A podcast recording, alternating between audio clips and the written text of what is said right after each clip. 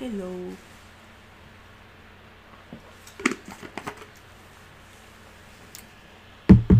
Hello, xin chào các bạn. Hôm nay thay vì uh, uh, trong tháng 10 này thì mình uh, thay vì việc uh, ra video thường xuyên ấy, sao cái gì? Đấy là em. Không gì quá. Uh, trong tháng 10 này ấy, thì uh, mình sẽ tập trung làm một cái series để giúp các bạn có thể uh, apply uh, vào uh, uh, du du học đại học uh, master các thứ ở Mỹ còn PhD thì do mình cũng chưa có kinh nghiệm chưa có trình độ nên mình cũng không dám hướng dẫn gì cả. Nhưng mà đại loại là trong cái tháng này thì mình sẽ làm uh, livestream hàng tuần vào uh, 9 giờ sáng chủ nhật để có thể uh, chia sẻ uh, những cái kinh nghiệm apply cách viết bài luận như thế nào và trả lời câu hỏi trực tiếp cho các bạn. Tại vì đằng nào thì dạo này mình cũng đang hướng dẫn cháu mình apply thì thế nên uh, mình cũng sẽ làm buổi hướng dẫn luôn trực tiếp luôn cho các bạn. À, như thế thì trong tháng này sẽ không có kiểu video theo chủ đề như mọi lần nữa. À, nếu như bạn muốn mà trao đổi thêm hay là uh, nói chuyện nhiều hơn với cả mình thì các bạn có thể join cái group của mình. Uh, cái group đấy uh, mình hoạt động khá là active tức là một tuần uh, thì mình cũng up vài ba lần. Tức là khi nào có gì hay ho ấy, thì mình cũng hay up lên trên đấy để chia sẻ nói chuyện thảo luận với cả mọi người. Nên nếu mà ai muốn nói chuyện nhiều hơn uh, trao đổi nhiều hơn hay có gì hỏi thì có thể uh, vào trong group tham gia cùng với cả mình. Trong group đấy cũng có rất là nhiều cao nhân để có thể uh, tư vấn cho các bạn. Ok buổi hôm nay chúng mình bắt đầu nhá. Uh, nói về cái việc mà apply du học Mỹ thì nó có rất là nhiều nhiều rất, rất rất là nhiều. Và cái thông tin của nó cũng cực kỳ là đa dạng. Bây giờ ở trên mạng thì có nhiều trung tâm này nhiều những người mà hướng dẫn apply rồi. Thế nên mình sẽ chỉ tập trung nói những cái thứ mà những người khác ít nói thôi. Chẳng hạn như là cái việc mà chọn trường như thế nào này hay là uh, các cái yêu cầu ra sao ấy thì các bạn có thể dễ dàng tìm ở các cái group mà tư vấn du học rồi đúng không? Có mấy cái group mà mình thấy là rất là chất lượng. Ờ, để các bạn có thể theo dõi về cái việc mà tìm học bổng du học không chỉ ở Mỹ ở các nước khác đó là group uh, Scholarship Hunters của Hanadet. Đấy là một trong group mà chất lượng nhất mà mình thấy về việc săn học bổng. Ngoài ra thì có group nhóm thợ săn của bạn Lâm cũng khá là bổ ích nhưng mà hơi giới hạn ở mental tức là các bạn ấy cũng không có nhiều người hướng dẫn lắm. Anyway uh, thì ngoài những cái tiêu chuẩn uh, cơ bản như các bạn biết là uh, các tiêu chí chứ cơ bản như là điểm GPA này uh, điểm thi chứng chỉ TOEFL IELTS này rồi các cái hành tích ngoại khóa này uh, các cái hoạt động rồi uh, thành tích về trong học tập các thứ thì cái bài luận là một cái mà nó rất là kiểu mông lung đúng không? Tức là ai cũng biết là cái bài luận đấy nó có thể uh, chiếm đến 50% thành công có thể uh, đảo ngược được tình thế. Nhưng mà thực tế là là áp dụng nó như nào viết như thế nào hay là ngoài cái bài luận đấy ra bạn phải làm cái gì khác nữa thì không phải là ai cũng biết. Uh, thì đầu tiên mình nói qua nhanh qua các cái tiêu chí lúc mà apply nhá để các bạn uh, có thể mường tượng được là là khi mà apply thì mình phải cần chuẩn bị những cái gì? Đầu tiên là điểm GPA điểm GPA thì tất nhiên là càng cao càng tốt rồi. Nhưng mà tuy nhiên đối với các bạn ở nước ngoài ấy, thì cái điểm GPA này nó có thể flexible một chút đặc biệt là đối với chương trình master. Tại vì có một số trường ví dụ như là trường mình nhá thì điểm GPA uh, ờ, kể cả thủ khoa cũng chỉ được 8.0 trên 10 vì vậy nên nếu mà tính theo cái thang điểm mà uh, để xét học bổng như kiểu phải 4.0 thì mới được học bổng này được kia ấy thì người ta cũng cái đấy thì gần như nó chỉ áp dụng so với cả domestic student thôi. Còn với cả international thì kể cả điểm của bạn nó hơi thấp một chút nhưng mà các thành tích của bạn tốt rồi có cái sự giải thích rõ ràng. Ví dụ như là điểm GPA, GPA của bạn tuy là 3.6 chẳng hạn nhưng mà bạn là học sinh đứng nhất trường ấy thì nó cũng sẽ có cái sự du di khác. Trừ những cái học bổng automatic, automatic scholarship tức là một số trường ấy nó ghi hẳn ra là là danh sách là nếu như bạn được GPA là 3 bao nhiêu này thì bạn sẽ được là à, học bổng là bao nhiêu nghìn bao nhiêu nghìn đấy. Thì thực ra thì thì những cái trường mà đưa ra cái list automatic scholarship đấy thì thường là những trường nó ranking không cao lắm. Vì vậy nên cái những cái học bổng automatic đấy nó cũng không phải là quá nhiều. Hoặc là một số các trường liberal arts thì có thể nó lên tới 30.000 nhưng mà thực tế thì học phí của nó phải đến 50.000 nên bạn vẫn phải đóng rất là nhiều. Đấy thế nên cái thực chất là cái điểm GPA ấy, cái quan trọng là cái thứ bậc của bạn trong cái trường bạn học. Chứ không phải chính xác là cái cụ thể cái điểm và càng lên cao càng lên master và PhD thì cái điểm GPA, GPA đấy nó lại càng flexible. Và cái thứ hai là về chứng chỉ. TOEFL với cả IELTS ý, thì nếu bạn được 7.5 hay là được được 9 ý, thì không có gì quá khác biệt đâu. Uh, mình lúc mà mình tìm trường cho cháu mình mình phải tìm đến 200 trường ấy. Xem tất cả các admission nó phải mất mình hai tháng ấy để mình tìm trường ấy. Thì chỉ có duy nhất một trường mình thấy họ xét điểm cái automatic scholarship dựa vào cái điểm IELTS và TOEFL còn các cái trường khác ấy thì nó chỉ cần cao nhất thì cũng chỉ yêu cầu đến 7.5 như kiểu Harvard. Uh, cái đấy nó cũng hơi thiệt thòi một chút tại vì Harvard có một khoa mình xem là nó yêu cầu điểm TOEFL tối thiểu là 108 mà trong khi đó IELTS nó chỉ yêu cầu 7.5 mà 7.5 IELTS chắc chắn là dễ hơn rất nhiều so với cả TOEFL 108 đấy thì tức là mức cao nhất của các cái trường top thì nó cũng chỉ đến lên đến 7.5 là cùng. Uh, nên nếu như bạn đã được 7.5 và 8 thì bạn không cần phải dành quá nhiều thời gian để cố lên 9 làm gì cả. Mà thay vào đó bạn nên tập trung vào các chứng chỉ khác như kiểu SAT, GRE thì SAT và GRE thì hai cái chứng chỉ này càng cao càng tốt. Nhưng mà lên đến cả master ấy, thì trừ khi bạn vào các trường top thôi còn các cái trường bình thường thì GRE chỉ ở cái tầm khoảng minimum uh, không đến nỗi quá thấp khoảng tầm 300 hay là 300 đến 320 thì cũng có thể chấp nhận được. Uh, và càng lên cao ấy tức là càng trình độ cao hơn thì người ta sẽ càng xét nhiều về cái thành tích chuyên ngành của bạn nhiều hơn. Ờ, đối với cả chương với cả chương trình bachelor ấy, thì họ sẽ tập trung nhiều vào con người của bạn tức là con người tính cách và tiềm năng. Nhưng mà ở trên cái ở, ở lên cái trình độ master thì họ sẽ tập trung nhiều vào khả năng hơn. Tức là bạn đã làm được gì rồi tại vì dù sao bạn đã có một cái thời gian dài ở trong cái chuyên ngành rồi đúng không? Thì họ sẽ phải yêu cầu một cái trình độ hiểu biết và thành tích nhất định chứ không như bachelor. Bachelor thì hoàn toàn có thể là bất kỳ một cái tiềm năng gì và một lĩnh vực gì thì nó vẫn có thể có giá trị. Còn master thì nó tập trung nhiều vào uh, kỹ năng chuyên môn chuyên ngành hơn. Uh, tiếp đến là các hoạt động ngoại khóa. Uh, thành tích học tập thì nó rất là straightforward rồi không có gì để nói. Tức là học học hành càng đỉnh rồi đoạt giải uh, chuyên ngành càng cao thì càng tốt còn cái hoạt động ngoại khóa ấy, thì có rất là nhiều bạn tham gia. Hello xin chào. Có bạn thiên lam hàn bạn này là bạn uh, theo dõi mình từ chắc là phải một trong những cái video hồi đầu tiên của mình đúng không? Ở ờ, tại tên này mình rất là nhớ và hồi đấy mình có comment lại với bạn ấy. Anyway tiếp tục. Uh, cái hoạt động ngoại khóa thì uh, các bạn hay uh, kiểu uh, cố gắng là thu thập càng nhiều hoạt động ngoại khóa càng tốt. Nhưng mà thực ra nó cũng không phải là cái hay um, mà thà kiểu ít chất lượng còn hơn là nhiều. Uh, tại vì nếu mà bạn thu thập quá nhiều hoạt động ngoại khóa thì nó sẽ rất là giống như kiểu là là bạn làm chỉ để có thành tích thôi. Tức là giống như là để bạn thu gom xong rồi ghi vào trong cái list là tôi tham gia cái này a b c. Nó không hề thể hiện được là cái tính cách cái đam mê của bạn hay là cái tâm của bạn một chút nào.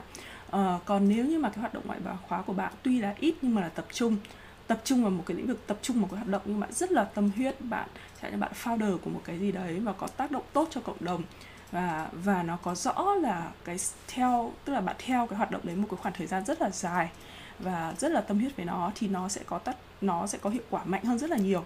Các bạn thử tưởng tượng đơn giản như là cái người emission ấy họ à, uh, emission panel nhá họ đọc một cái đống hồ sơ này kia và sau đó khi họ nói chuyện với nhau chẳng hạn bàn luận với nhau về một sinh viên nào đấy nhá thì họ sẽ nhớ tên bạn à không đúng không? Họ sẽ không nhớ tên bạn. Hay là nói là ơ thằng này nó đến từ đất nước này nước kia đúng không? Có rất là nhiều ứng cử viên như thế. Mà họ sẽ thường là nhắc đến bởi một cái chi tiết mà nó nổi bật nhất trong cái bộ hồ sơ của bạn. Nó thường là chẳng em thằng này có điểm GPA 4.0 là cùng gì hay là 4 chấm hay là ở Mỹ thì có thể lên đến 5.0 được không nhỉ? 4.0 phải lên được hơn chứ nếu mà được A cộng cộng cộng cộng anh chưa bao giờ 4.33 là của bên graduate hay còn không biết là bachelor ừ anyway thì tức là điểm GPA GPA của bạn có cao lắm thì người ta cũng sẽ không nhắc là à thằng đấy là thằng GPA ấy hay là thằng SAT 1600 một 1600 à, gì đấy tại vẫn có thể có hai ba thằng được như thế đúng không? Mà thường nó sẽ người ta sẽ nhắc đến bạn bởi những cái hoạt động của bạn là một hay là một cái điểm gì đó thú vị ở trong cái essay của bạn. Ví dụ như là à con bé này là cái con bé bị bully ở trường xong rồi nó đánh lại cả lũ này. Hay là à con bé này um, uh, là con bé mà như kiểu huyền chip thì chắc là sẽ nhắc là cái con bé mà đi chu du khắp thế gian xong ngồi viết sách này. Đấy kiểu như vậy tức là nó sẽ là dựa một cái gì đó đặc biệt đúng không? Hay là học hoạt động ngoại khóa mà con này là là, là đứa làm uh, trưởng ờ, câu lạc bộ manga này kiểu như vậy. Thì thế nên bạn phải tạo một cái sự nó giống như là uh, một cái điều ấn tượng một cái câu chuyện của bạn hay là một cái nét của con người để khi mà họ emission ấy họ họ đọc họ qua họ nhớ được bạn là đặc điểm gì đó để họ có thể gọi tên bạn trong vòng vài từ. Đó chứ còn không ai nhớ tên bạn hết. Còn tất nhiên là sau đấy thì đến khi bạn vào vòng trong họ nói chuyện nhiều rồi thì lúc đấy họ mới bắt đầu nhớ tên. Chứ còn ở cái trước vòng ngoài như thế thì họ không có nhớ đâu. Nên cái hoạt động kể cả hoạt động ngoại khóa hay là essay cũng thế. Và quan trọng hơn là cái hoạt động ngoại khóa với cái essay ấy, thì nó phải make sense với nhau một chút. Tức là um, uh, cái hoạt động ngoại khóa thì nó gián tiếp thể hiện con người đúng không? Thì cái essay nó cũng là một cái phương tiện để nó gián tiếp thể hiện con người của bạn thực ra là trực tiếp thì đúng hơn. Thì vì thế nên hai cái này nó phải match với nhau. Tức là con người của bạn nó bạn thể hiện cho emission con người của bạn nó như thế nào thì nó sẽ thể hiện qua hai cái vực, lĩnh vực đấy. Chứ còn trong cái học hành hay là các thứ thì thường là nó nó là um, uh, kiểu nó là về lượng ấy. Nên nó sẽ không thể nào thể hiện được cái tính cách với cả cái emotional trong đấy. Thế nên nó sẽ tập trung vào cái hoạt động ngoại khóa và cái essay hai cái đấy là đi với nhau rất là mật thiết mình nhớ có một cái bạn mà bạn ấy cũng được học bổng toàn phần uh, điểm của bạn ấy SAT hình như cũng chỉ được một uh, được khoảng tầm một nghìn năm một nghìn năm trăm và bạn được học bổng toàn phần uh, của một trường uh, trong top 50 của liberal arts tức là rất là rất là cao đấy. Thì bạn ấy cũng chia sẻ rằng là cái bí quyết để cho bạn ý đạt được cái học bổng đó chính là cái essay và cái hoạt động ngoại khóa của bạn nó rất là chặt chẽ với cả nhau. Còn chi tiết như nào thì bạn ấy không nói rất là đáng buồn nào. Ờ. Có một bạn bảo là lâu lắm không thấy uh, mình live. Ừ thực ra thì tại sao chị live một mình á? Là tại vì phan anh đang rất là bận. À, ngồi bên này đây phan anh đang ngồi bên này nên thỉnh thoảng có cần gì hỏi thì phan anh có thể tham gia. Nhưng mà à, hôm nay là lĩnh vực của chị tại vì phan anh cũng không biết gì để chia sẻ đâu. tại vì tại vì Phan Anh apply rất là kiểu ờ, uh, straightforward luôn ý. Họ họ yêu cầu gì họ thế này thế kia là Phan Anh cứ làm đúng như thế rất là trình tự các kiểu chứ không phải là mưu mô xong rồi tìm hiểu linh ta linh tinh như chị. Nói chung là chị ấy uh, hơi thủ đoạn hơn một tí. Thế nên thành ra là mới có nhiều cái để chia sẻ. Mà nhất là hôm qua vừa ngồi hôm qua phải ngồi đến uh, tận uh, à, mấy tiếng ấy phải cả một buổi tối ngồi à, nói chuyện với cả thằng cháu bắt nó kể hết tất cả từ à, hồi bé từ hồi cấp 1, cấp 2, cấp 3 nó làm cái trò gì thế này những cái ký ức trong cuộc đời nó như thế nào ấy thế kia để ngồi giúp nó viết bài luận. Thế nên thành ra là hôm nay có hứng để livestream. Đấy. À, đầu và ok bây giờ mình đi đến phần bài luận nhá. Đầu tiên là những cái mà cần phải uh, tránh trong cái cách viết bài luận mình đọc rất là nhiều bài luận của các bạn gửi cho mình ấy để nhờ mình chỉnh sửa các thứ ấy. Thì mình cũng nói thẳng luôn là mình rất là dốt tiếng Anh đặc biệt là ngữ pháp.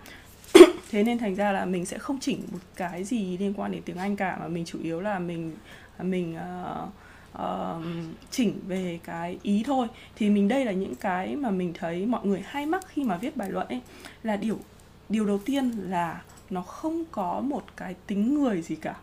Tức là nó nói tính người thì hơi buồn cười nhỉ. Tức là thế này nhỉ? Tức là nó không có cái tính cách ấy. Nó không có cái tính cách khi mà mình đọc cái bài luận đấy. Nó chỉ đơn giản giống như là một bạn đọc một cái văn bản hay là bạn đọc một cái report hay là lên trên báo bạn đọc một cái news xong rồi nó chỉ kể à, anh A làm cái này cái này này này này này qua ngày nào này kia anh ấy nhận ra cái này cái này này đúng không? Tức là kiểu nó không có một cái emotion ở trong đấy. Nó không thể hiện được cái tính cách của con người của bạn ở trong đó. Có thể là cả những cái lỗi đấy xảy ra là khi bạn liệt kê quá nhiều bạn viết quá là formal.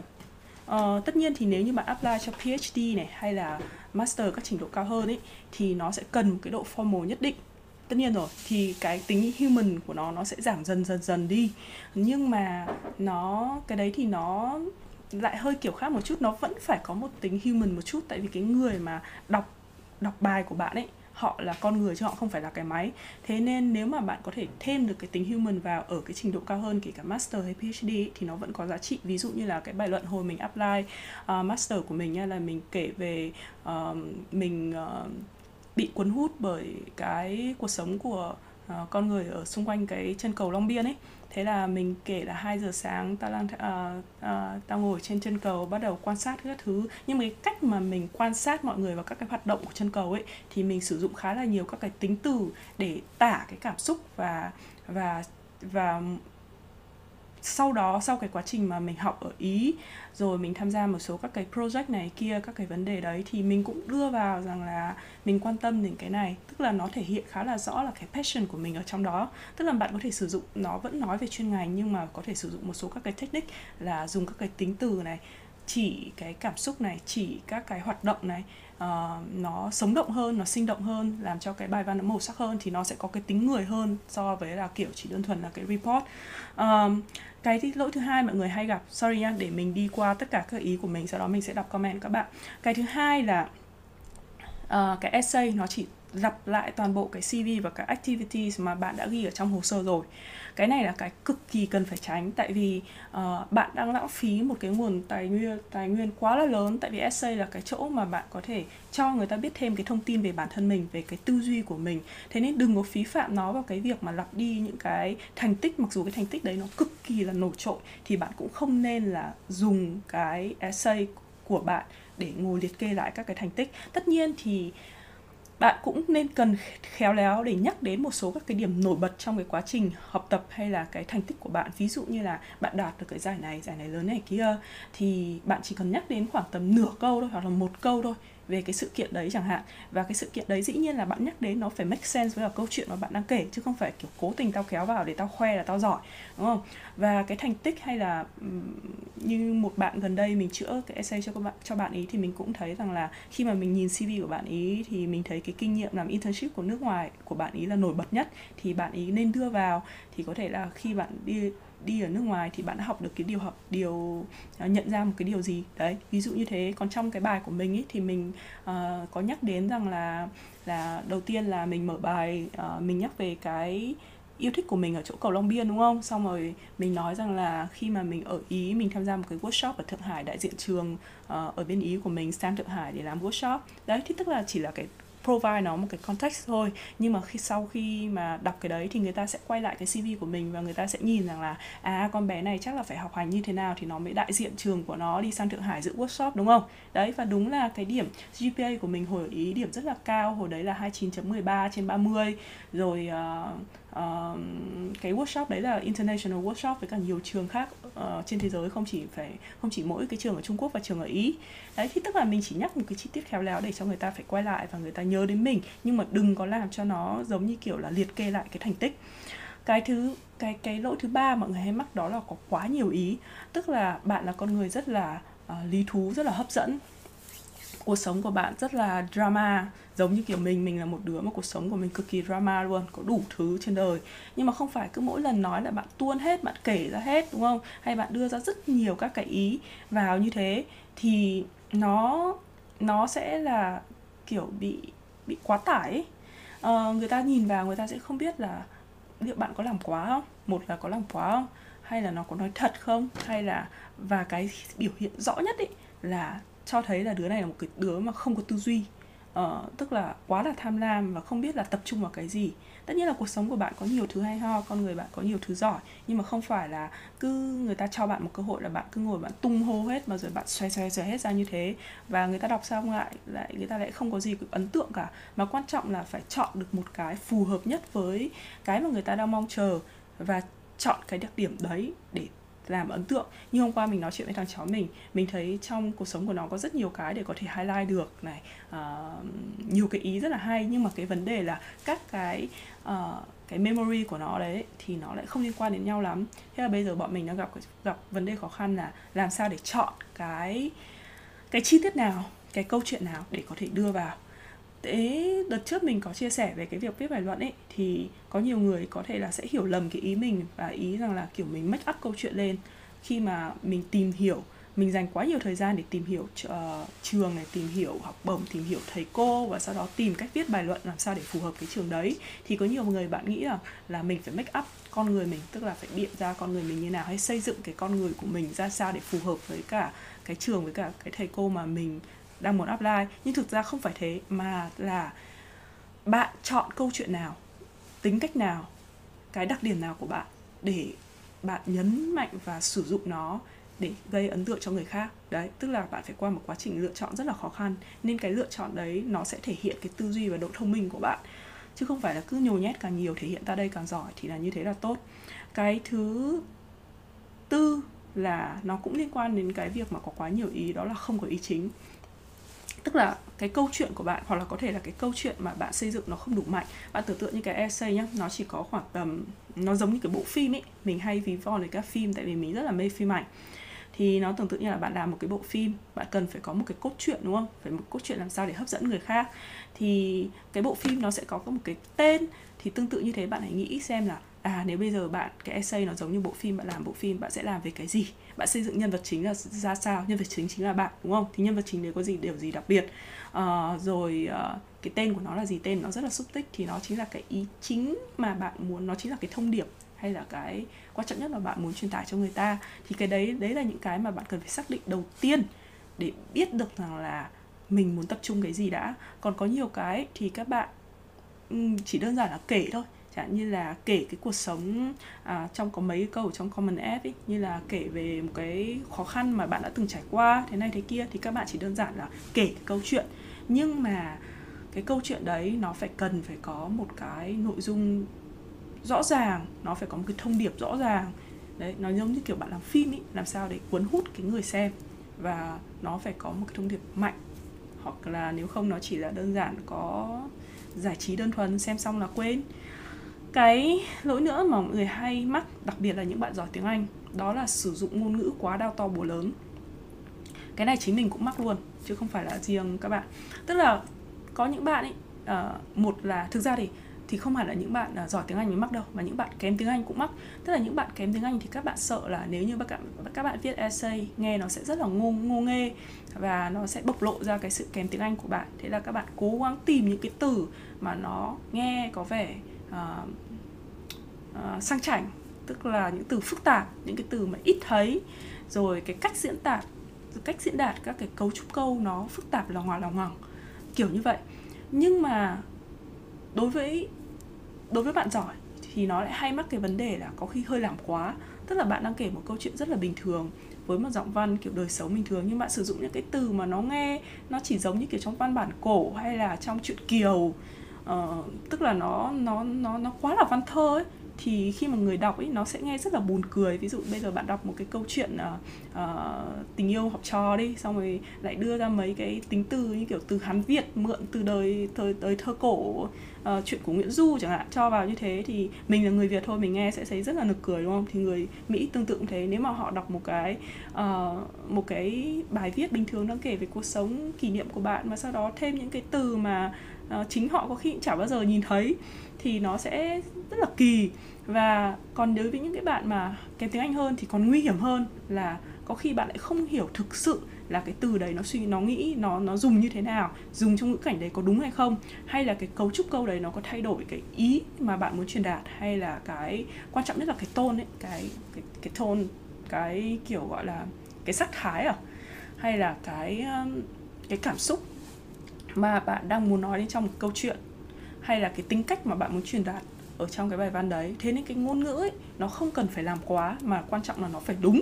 Nó phải đúng. Tức là nếu bạn là một con người đơn giản là một con người uh, không thích cầu kỳ màu mè cái câu chuyện bạn nói nó rất là giản đơn thôi thì bạn cũng đừng cần phải cũng không cần phải làm quá làm gì cả. Còn nếu như mà bạn đang nói một cái vấn đề rất là phức tạp và hàn lâm, thì những cái từ mà phức tạp và từ chuyên ngành thì sẽ là giúp ích cho bạn rất là nhiều. Đúng không? Đặc biệt là đối với trình độ master và phd khi mà bạn nói về cái vấn đề chuyên môn và thể hiện kiến thức chuyên môn của bạn mà bạn sử dụng đúng từ chuyên ngành thì cực kỳ là ăn điểm. Nhưng ngược lại, nếu bạn mà sai từ chuyên ngành là chết luôn, mình cũng bị dính cái quả đấy. Nhưng mà rất may là nó cũng không đến nỗi to tát lắm chỉ là mình nói trong đấy là mình hứng thú hứng thú với cả cái watershed gì gì gì đó. Nhưng mà thực tế là mình không hiểu thực sự là cái từ watershed đấy là gì. Bây giờ thì mình hiểu rồi nhưng mà cái hồi mình viết ấy thì mình không có hiểu lắm. Xong đến lúc mà phỏng vấn các thứ thì người ta có nhắc đến. Thế là mình cũng kiểu chột dạ và mình nghĩ là may là mình chỉ trả lời rất là general mình không đi quá sâu vào thôi. Nhưng mà sau này đến lúc mình học ấy, thì mình nhận ra là thôi chết cái hồi mà mình viết đấy mình hiểu sai may là không bị phát hiện. Đấy nhưng mà cứ tưởng tượng mà nếu mà chẳng may bạn bị phát hiện trong một quá trình phỏng vấn hay là uh, nó lại bị đối nghịch với một cái ý khác trong cái essay của bạn thì sao? Trượt luôn. Cái thứ cuối cùng đấy là không phải chính mình đấy thì thực ra mình cũng đã nói trong cái kia rồi.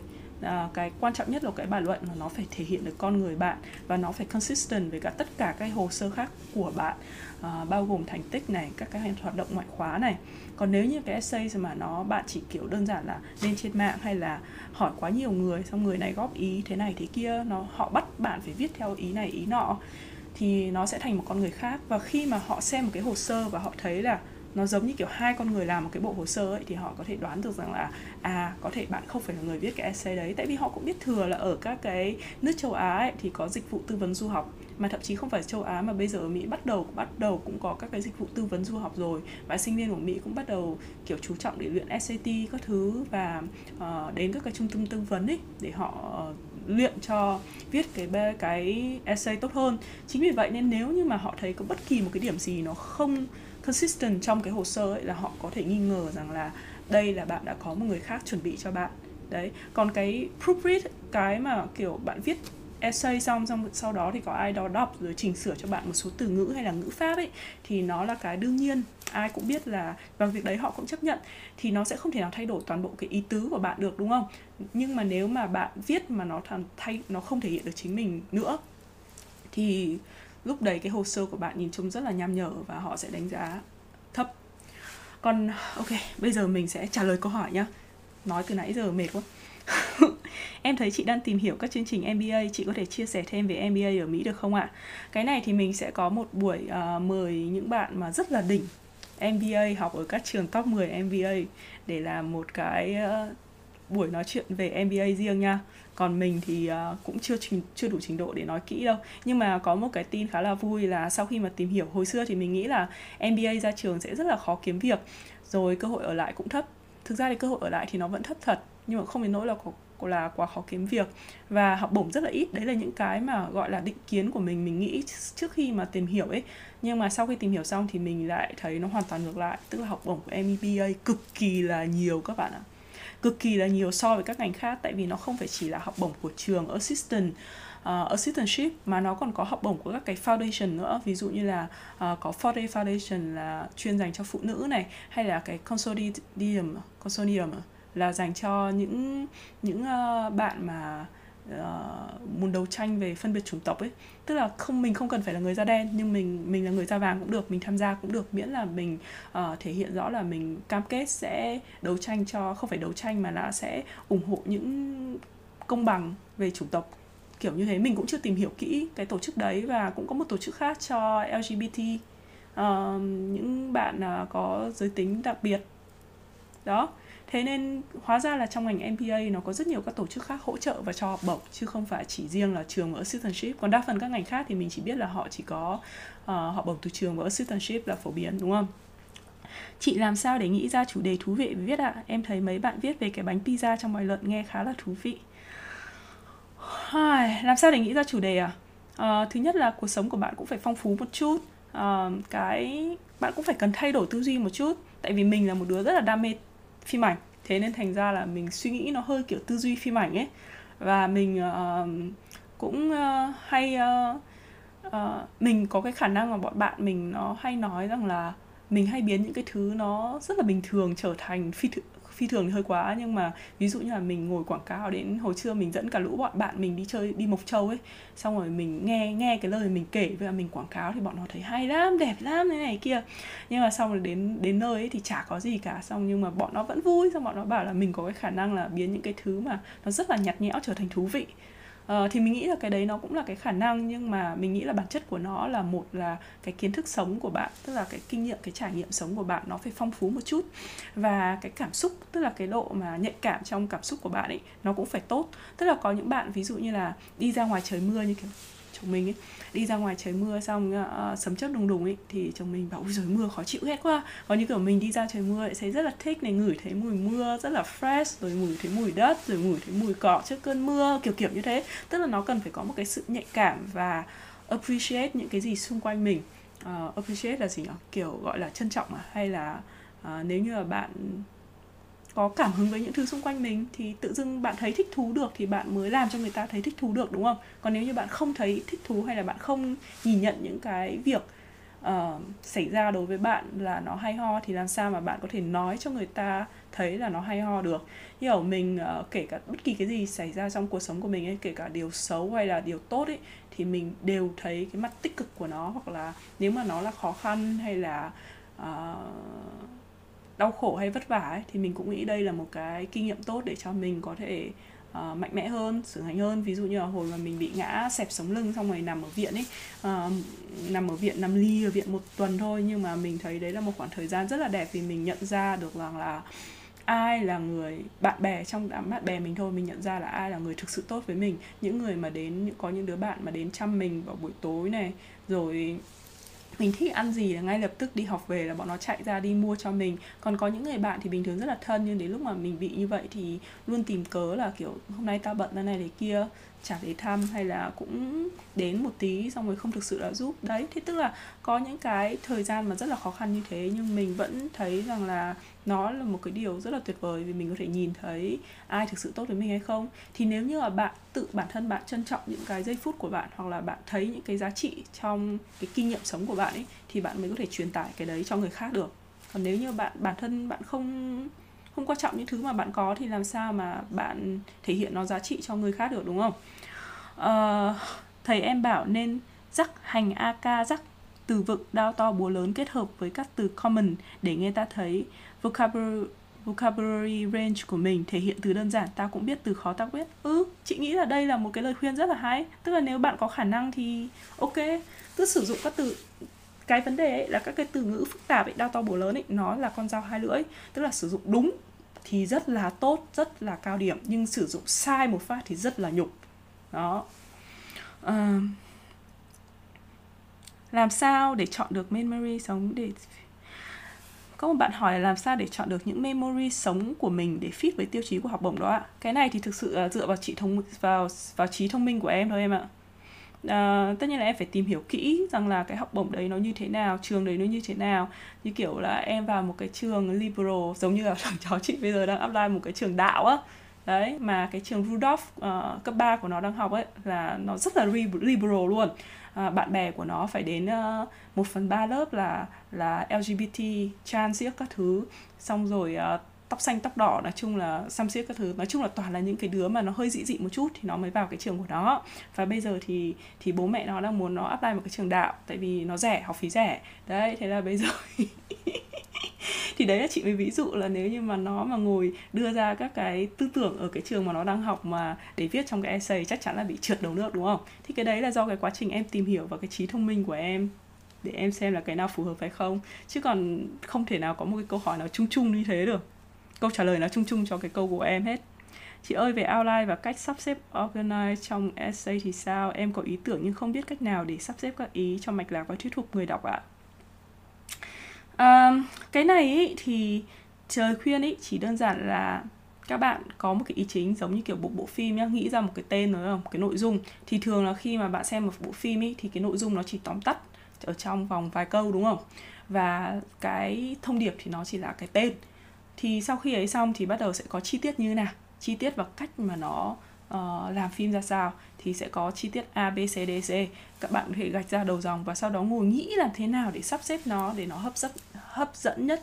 Nhưng mà phải là tùy cái câu chuyện như thế nào thì chị sắp xếp được. Còn đấy là cái cách mà bình thường chị hay làm đấy. Là chị phải nghĩ ra cái thông điệp đầu tiên đã cái quan trọng nhất là cái thông điệp của em em muốn truyền tải là cái gì? Em ghi ra các cái ý mà em thấy là hay mà em em nghĩ là nó sẽ thú vị. Ghi ra cái ý và sau đó xem là cái ý này với cái thông điệp này nó có match không? Match ok tốt tốt tốt không match đi ra ngoài.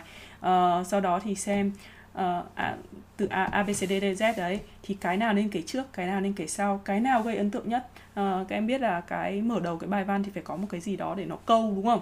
Thì có thể là theo các trình tự một là trình tự theo thời gian này hai là trình tự từ nặng đến nhẹ này kiểu cái độ gây sốc ấy. Đấy đấy là cái trình tự mà thông thường mình hay hay thấy hoặc là có thể trình tự ngược lại tức là show kết quả trước xong rồi show cái hành động với là sau. Giống như mấy mấy phim mà quay trở ngược lại thời gian ấy momento à? Có cái phim gì đó. Em anyway, đấy thì nó sẽ là cứ nghĩ một cách đơn giản thôi là làm sao để em hấp dẫn người ta em sẽ chọn theo trình tự nào làm sao để kể chuyện làm sao để giữ cho người ta từ đầu đến cuối có thể đọc được hết cái bài của em và truyền đạt được đúng cái thông điệp đấy. Nhưng em phải nghĩ được là đầu tiên là cái thông điệp nào em muốn truyền tải trước đã. Như kiểu em có mục đích thì em mới biết là đi đến đâu chứ còn nếu mà em đã không có mục đích thì làm sao mà em biết được uh, phải làm thế nào đúng không? Uh, chị vừa nói là tư duy tốt biến một thứ đơn giản thành thú vị thì cái này có thể luyện tập được không ạ? Và cách để làm nó thú vị hơn thế nào? Tư duy tốt luyện tập được không? Chị nghĩ là tư duy chắc chắn là luyện tập được rồi tại vì uh, chị không phải là con người sinh ra đã thú vị uh, uh, chị hay nói trong mấy video của chị là hồi bé chị rất là kiểu ngu si vừa ngu vừa vô duyên vừa vô duyên ấy. Xong rồi nói chuyện thì nói thẳng là vô duyên ấy kiểu chả có ai thích ấy đến tận lớp 12 mới có người đầu tiên thích còn suốt cấp 1, cấp 2 cấp ừ, suốt cấp 1, cấp 2 chả có ai thích cả. Ờ, và học cũng rốt nữa. Nói chung là chả chả được có một cái vẹo gì luôn ấy xong rồi nó cũng phải qua có lẽ là chị nghĩ là là chị đánh giá bản thân của mình bắt đầu nhẹ nhàng hơn cao hơn. Tức là hồi xưa thì chị rất là tự ti tức là luôn nghĩ rằng là bản thân mình thua kém mọi người không có gì điểm đặc biệt cả xong không ai yêu quý cả uh, ngoài gia đình mình ờ, thế nhưng mà sau này thì bắt đầu nhìn thấy những cái mặt tốt của mình hơn thoải mái hơn và rồi thấy tức là nhìn chị nghĩ là nhìn nhiều vào cái điểm tiêu cực của vấn à nhầm tích cực của vấn đề hơn ấy thì em mới bắt đầu thấy các thứ nó thú vị hơn. Còn nếu mà nhìn vào bất kỳ một cái gì mà em chỉ xăm xăm soi cái tiêu cực ấy thì làm sao mà thấy nó thú vị được đúng không? Thì khi mà bắt đầu thấy các nó thú vị rồi thì em truyền đạt cái thú vị đấy cho người khác. Uh, cái đấy là một cái đấy cũng là cái luyện tập. Uh, nói thật với em có một bạn làm sao để chị nhận xét bài luận ạ? Thì nói thật với em là chị không thể nào có thời gian luôn. Tại vì để nhận xét bài luận ấy nó cực kỳ là muốn làm có tâm ấy nó cực kỳ là mất thời gian. Mà nếu mà đòi các em tiền ấy thì các em không đủ trả tiền đâu. Thật luôn á. Tại vì bây giờ một giờ chị cũng phải làm hơn 20 đô à, uh, 30 đô tầm như thế. Mà quan trọng nhất là trong thời gian này chị cũng đang ôn thi chị cũng như các em đây cũng đang bắt đầu luyện GIE cũng bắt đầu apply một số các program rồi uh, ở công ty cũng có một số các cái dự án mà chị đang rất là muốn tham gia. Uh, rồi chưa kể là bây giờ chị cũng đang chuẩn bị làm đang làm hồ sơ thẻ xanh mà bọn chị tự làm không thuê luật sư. Tức là có rất rất rất nhiều là nhiều việc. Mà nếu muốn nhận xét bài luận có tâm ấy thì chị phải đọc bài luận các em nói chuyện với các em ngồi xem cv hỏi xem là ờ em nghĩ thế này thế này thế nọ thế kia uh, hồi xưa em như thế nào tại sao em như này mà nó nó mất mỗi bạn chắc phải mất đến tầm 3 4 tiếng thậm chí vài ngày ấy. Đó, thế nên thành ra là chị sẽ không chắc là sẽ không thể nào nào nhận xét được bài luận đâu. Còn nếu như bạn nào cần thì có thể là nhắn tin xong rồi các em có thể uh, uh, send voice message ấy, thì nếu mà chị nghe và các em nói ngắn gọn thôi là em định viết bài luận của em ý như thế này thế kia thì chị có thể nhận, nhận xét lại được hoặc là nếu không các em có thể join cái group của chị và sau đó thì các em có thể uh, tóm tắt qua cái bài luận của các em chỉ là cái ý chính thôi thì theo như thế là hợp lý chưa nhưng mà dĩ nhiên khi mà các em join group như thế thì sẽ phải chấp nhận là người khác sẽ sẽ có thể thấy được uh, cái ý của em thì có thể ăn cắp uh uh, nhưng mà thực ra trong group của chị cũng có một số các anh chị khá là giỏi uh, như kiểu chị Vi này như cách đây ờ, uh, 2 tuần thì cũng có video cùng với chị Vi này. Chị Vi cũng là một người rất là xuất sắc trong cái việc mà viết bài luận. Thì chị uh, hiện tại thì chị đang có thời gian hơn một chút thì các chị cũng rất là muốn giúp đỡ mọi người viết bài luận thì các em có thể liên hệ với cả chị Vi à, hy vọng Vi đừng có trách mình vì kiểu tại vì sau khi mà làm video với chị xong thì chị Vi chị kêu là có quá nhiều bạn inbox chị làm chị cũng tối mày tối mặt không thể nào mà trả lời hết được luôn. À, uh, chị có dự tính ra một video khuyên cây khác về việc apply học bổng khi đang uh, khi học tại Mỹ rồi không? Như kiểu là high school move to college hoặc là transfer college. Thực ra thì là high school move to college chính là trường hợp của cháu chị đấy tức là cháu chị nó học uh, high school ở đây 3 năm ở đây ấy. Và lý do nó học high school ở đây thì nói hơi buồn cười nhưng mà tại vì ở Việt Nam nó học dốt quá. Uh, thế nên thành ra là là bố mẹ uh, nó thấy rằng là nó học ở Việt Nam chắc là sẽ không thể nào cạnh tranh với các bạn ở Việt Nam được. Và cũng muốn nó thay đổi môi trường để hy vọng là nó có hứng thú hơn với cả việc học hành. Thì rất may là cháu chị khi mà nó sang đây học thì nó lại rất là thích uh, không phải là thích học tại vì cái trường mà nó học ý, thằng thằng cháu chị thì nó cũng khá là conservative ý, mà trường đấy nó quá là liberal ấy nên nó cũng không phải là hòa nhập rất là tốt. Uh, nó cũng khá là rụt rè và nó bị cái cản trở rất là lớn về tiếng Anh. Tại vì cháu chị đến tận lớp 9 mới bắt đầu học tiếng Anh còn trước đấy là nó học tiếng Pháp. Thế nên thành ra là lúc mà sang ấy thì nó mới chỉ bập bẹ tiếng Anh thôi ấy nên nó cũng khá khá là khá là khó trong cái thời gian đầu. Uh, nhưng mà nói chung thế nên cái profile nó rất là bình thường thôi. Thì bây giờ chị những cái gì mà chị hướng dẫn các em đây đều có thể áp dụng để được để cho săn học bổng ở trên trường đại học.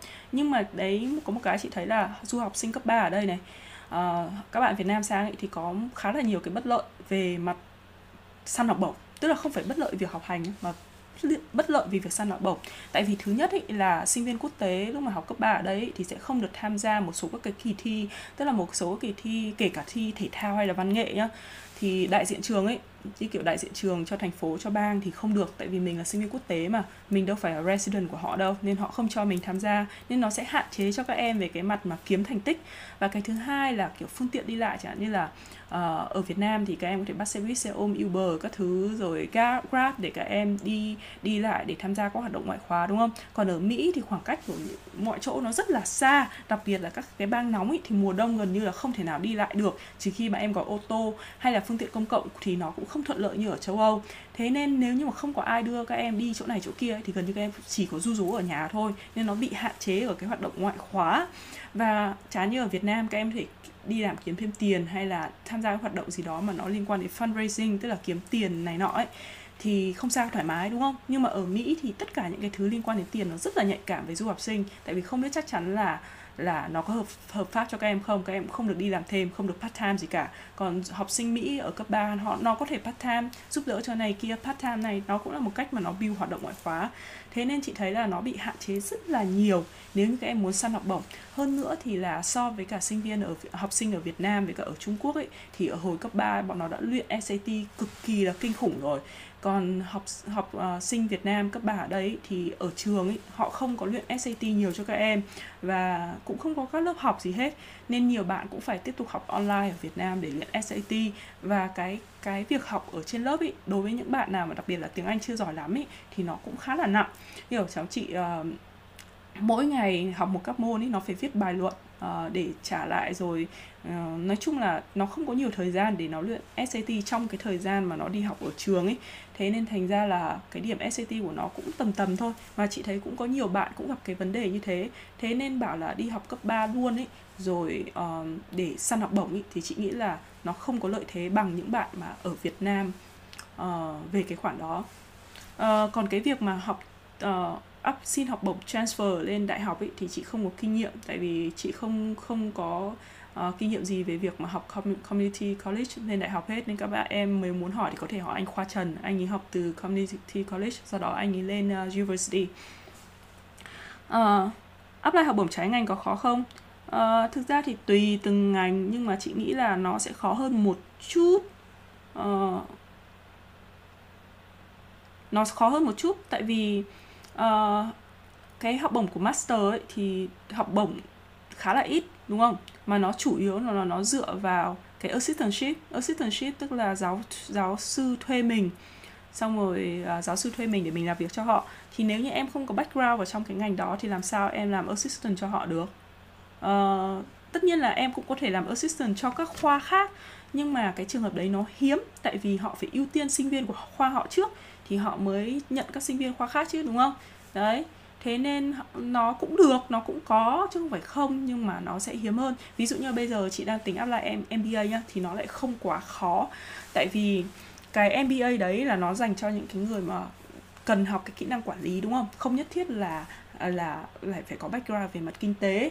Thì thông thường thì họ sẽ yêu cầu một số năm kinh nghiệm làm việc và thậm chí họ còn khuyến khích những cái người mà ngoài ngành uh, để học cái MBA đó và và và học bổng của nó chủ yếu là đến từ học bổng và các cái quỹ từ các cái foundation chứ nó không phải là assistantship chính vì thế nên cái cơ hội để apply được học bổng trái ngành ở trong MBA thì lại dễ hơn nhiều so với các ngành khác. Nhưng còn nếu như chẳng hạn như là ngành kiến trúc của chị mà nếu mà bạn nào không có background kiến trúc mà apply vào ấy thì chị nghĩ là cực kỳ là khó đấy.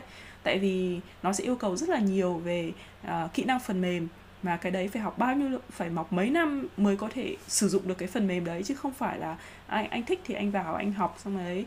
Thế nên những cái bạn đấy một là cũng không xin được assistantship có thể xin được một khoản học bổng nhỏ nhỏ để hỗ trợ nhưng mà sẽ không quá nhiều. Thế thì chị nghĩ là tùy từng ngành em apply vào thì như nào đa phần là nếu mà em chuyển từ kỹ thuật sang xã hội thì sẽ dễ hơn là em chuyển từ xã hội sang kỹ thuật. Uh, khi mình chọn chị có dự định làm một video uh, rồi rồi, rồi. Uh, khi mình chọn thông điệp để viết bài luận thì làm thế nào để không bị đại trà quá? Vì em nghĩ nhiều người sẽ nói về vượt lên khó khăn để thành công. Cái này chị sẽ tiếp tục ở trong phân tích các cái câu hỏi của Common App nhé à, ờ, tại vì sắp tới à, ngay trong cái buổi này thôi thì chị sẽ phân tích 7 câu hỏi của Common App à, ờ, nên cứ từ từ. Em nghe nói cả diploma 2 năm ở ở úc ở mỹ có không chị? Em học một ngành đại học và bây giờ đang theo đuổi một ngành khác. Vậy liệu em nên học master hơn hay học college 2 năm ạ? à? College 2 năm là community college hả em? Làm gì có college 2 năm nhỉ? College 2 năm là community college đấy. Tức là nếu dịch ra tiếng việt là cao đẳng đấy. Tức là ở mỹ có university college 4 năm hệ 4 năm hoặc là hệ 5 năm. Có có 5 năm không nhỉ? Hình như là không 5 năm hệ 4 năm. Thì là thì là nó giống như kiểu tương đương với cả bằng đại học của mình á. Còn uh, community college thì là nó tương đương với cả bằng uh, nó ra sẽ là bằng nó có phải ra bằng vĩ thư ma nhỉ? Chị không biết là cái bằng của community college khi ra thì gọi là gì. Ờ, uh, 4 năm đại học ra thì gọi là bachelor ờ, uh, 2 năm master thì gọi là master nhưng mà community college thì gọi là bằng gì nhỉ uh, ờ, associate à? Hình như là associate đúng không? Đấy thì là nó giống như kiểu cao đẳng Việt Nam ấy thì nên chị không biết là cái hai năm ở úc của em thì nó có tương đương với cả community community college không? Chị nghĩ là có. Thì nếu như mà em đã có hai bằng community college rồi thì em sẽ không đủ tiêu chuẩn để học lên master đâu. Tại vì chị thấy một số các cái uh, chương trình master ấy, at least là những cái mà chị đã đã apply ấy, thì chị thấy nó đều yêu cầu là phải có bằng đại học ở Mỹ hoặc là hệ tương đương. Tương đương thì tức là phải là 4 năm đại học đúng không?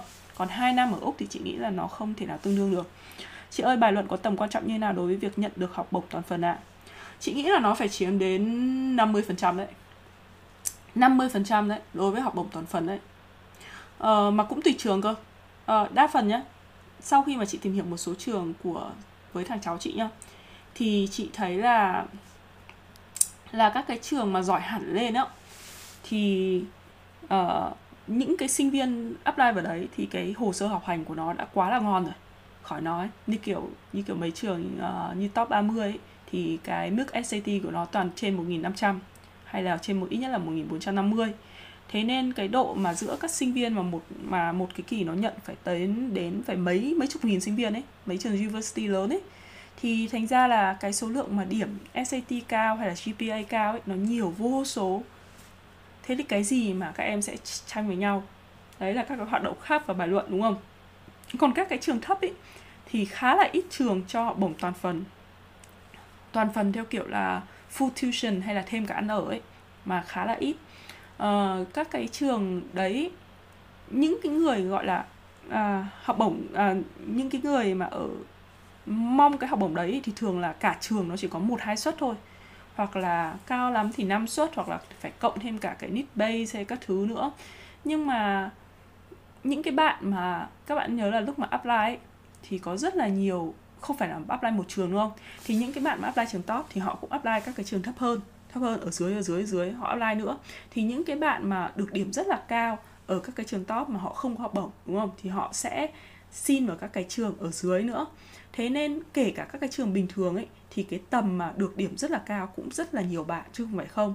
Mà học bổng của nó thì nó cũng chỉ có vài suất thôi, thì lại again, cái gì nó sẽ tranh nhau nữa. Thì chị nghĩ là cái essay, tức là cũng tùy từng trường, nhưng mà nó phải chiếm ít nhất là từ 30% đến 50%. Thậm thậm chí là có thể hơn. 50% đấy. Và em cũng có một trường khác là học các khóa học online các trường đại học ở nước ngoài lấy chứng chỉ đẩy mạnh hồ sơ ạ. À.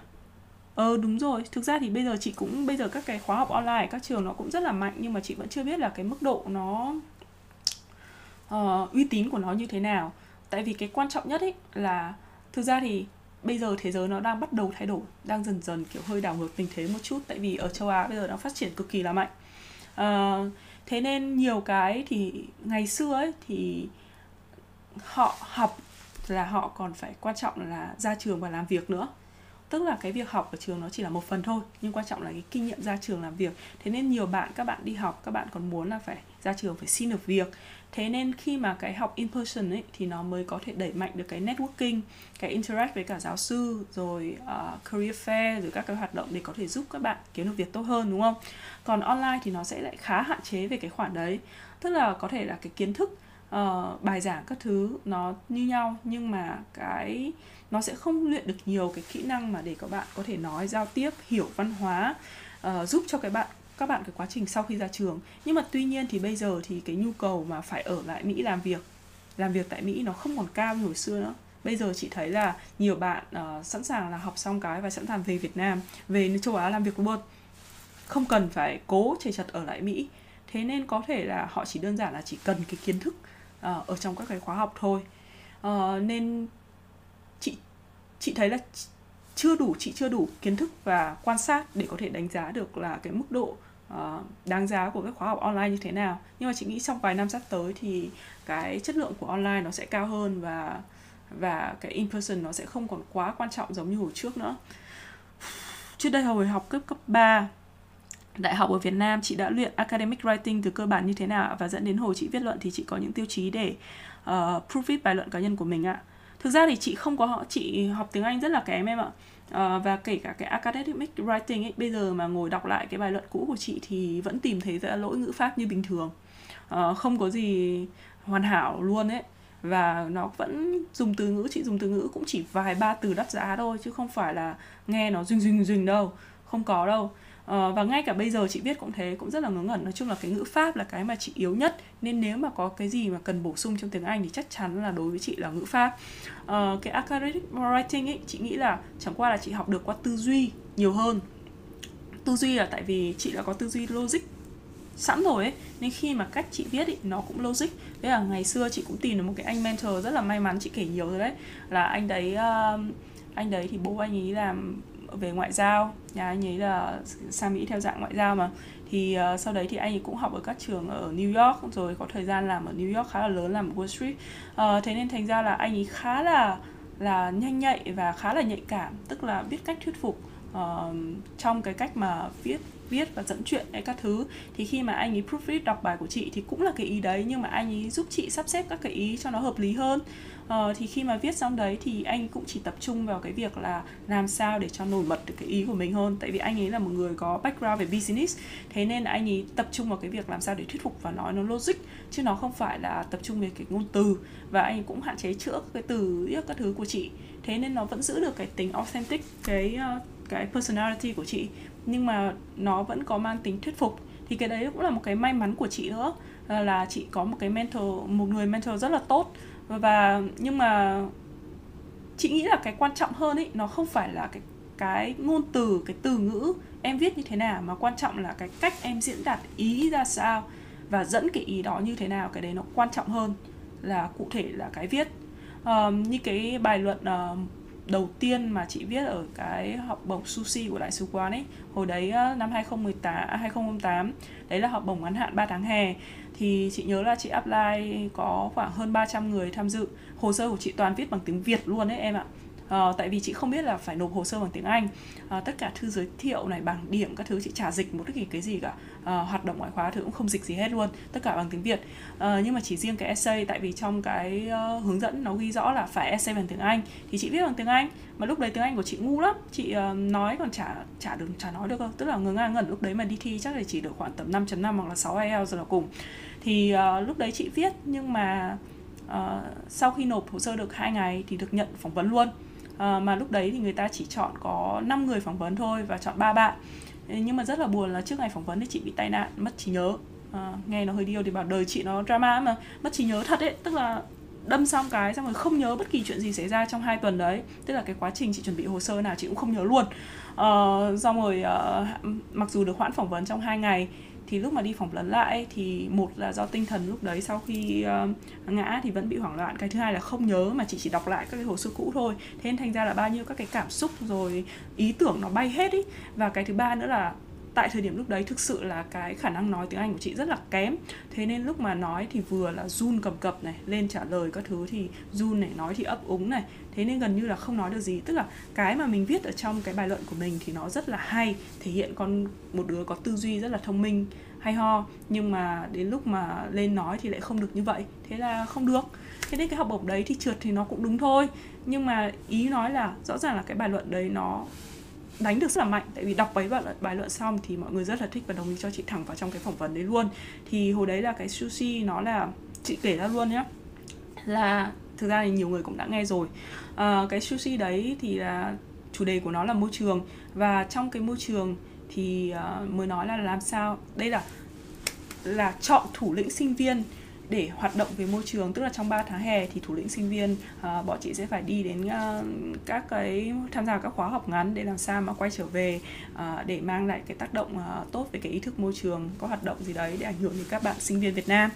Thì hồi đấy thì chị đã là phó chủ tịch sinh viên trường rồi tức là đã là sẵn là một cái thủ lĩnh rồi rồi uh, cũng là phó chủ nhiệm câu lạc bộ kiến trúc trẻ gì gì đó kiểu như thế. Uh, nhưng mà làm sao để cho gắn bó được với cả cái môi trường tức là thể hiện được là cái mối quan tâm của mình và cái tầm quan trọng của mình trong cái vấn đề về môi trường. Thì cái bài của chị chị viết chị mở đầu rằng là uh, bọn mày có biết cái câu chuyện uh, mã lương không? Mã lương là cậu bé mà có cây bút thần mà vẽ cái gì thì nó cũng trở thành hiện thực ấy thì tao cũng có một cái cây bút thần như thế. Tại vì tao vẽ cái gì thì nó cũng trở thành hiện thực như thế. À, vì tao là kiến trúc sư tao là sinh viên kiến trúc. Hiện nay nếu mà tao vẽ cái này cái kia thì nó sẽ nếu mà tao vẽ cái nhà máy mà thế này nọ thế kia đấy thì tức là chị kể một chút về cái chuyên ngành của chị và cái tầm quan trọng và ảnh hưởng của chuyên ngành của chị đối với cả cái vấn đề môi trường.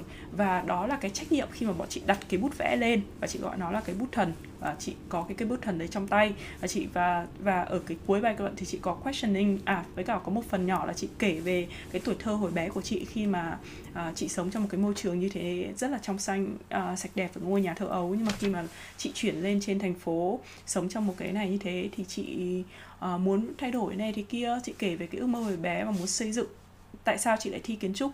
Tại sao chị lại muốn lại xây dựng uh, uh, một cái căn nhà tương tự như thế cho con của chị sau này? Đó. Và đến đoạn cuối thì chị nói rằng là bọn mày biết là kết kết thúc của cái câu chuyện mã lương là gì không? Là nhà vua uh, yêu cầu mã lương phải vẽ một con rồng. Và vẽ khi mã lương vẽ một con rồng thì con rồng đã uh, trở thành con rồng thật và phá hoại toàn bộ đất nước. Thì thế nên nếu như mà tao cái ngòi bút của tao nếu mà vẽ không được một cách chuẩn xác thì nó sẽ gây những cái tác hại gì bla bla bla bla. Một tí thôi nói về cái việc như thế và nói là tao thấy trong chương trình này chắc chắn là sẽ có rất nhiều các bạn có các background từ uh, kinh tế từ xã hội từ môi trường này thế kia nhưng chắc hẳn mày sẽ không tìm được ai đó có background về kiến trúc như tao. Đó kiểu như vậy. Thì thì cái bài luận đấy nó rất là ấn tượng vì nó viết một cách gì đấy nó cũng khá là ngây ngô nó nó cái chị nghĩ là cái cách tiếp cận của nó nó khác lạ so với cả những người khác. Nó không phải là nó nghe một cái kể một cái câu chuyện cổ tích nghe nó chẳng liên quan nhưng nó lại rất rất rất là là liên quan. Đấy thì chị nghĩ là họ ấn tượng bởi cái cách kể chuyện thông minh cái cách tìm ra các mối quan hệ và chứng minh được tầm quan trọng của mình thay vì việc nói là tôi làm được a e c x y z và tôi rất là quan trọng. Đó. Uh, rồi may quá hết câu hỏi rồi. Thì bây giờ chị sẽ đi qua cái cái các cái ờ, uh, common app nhé. Uh, tại vì hôm qua ngồi uh, ngồi lướt qua các câu hỏi ở common app thì uh, hồi chị apply thì nó không có common app đâu. Nhưng mà bây giờ thì thì nó bắt đầu có common app thì chị thấy nó khá là hay ho. Uh, để xem nào. Whew. What the?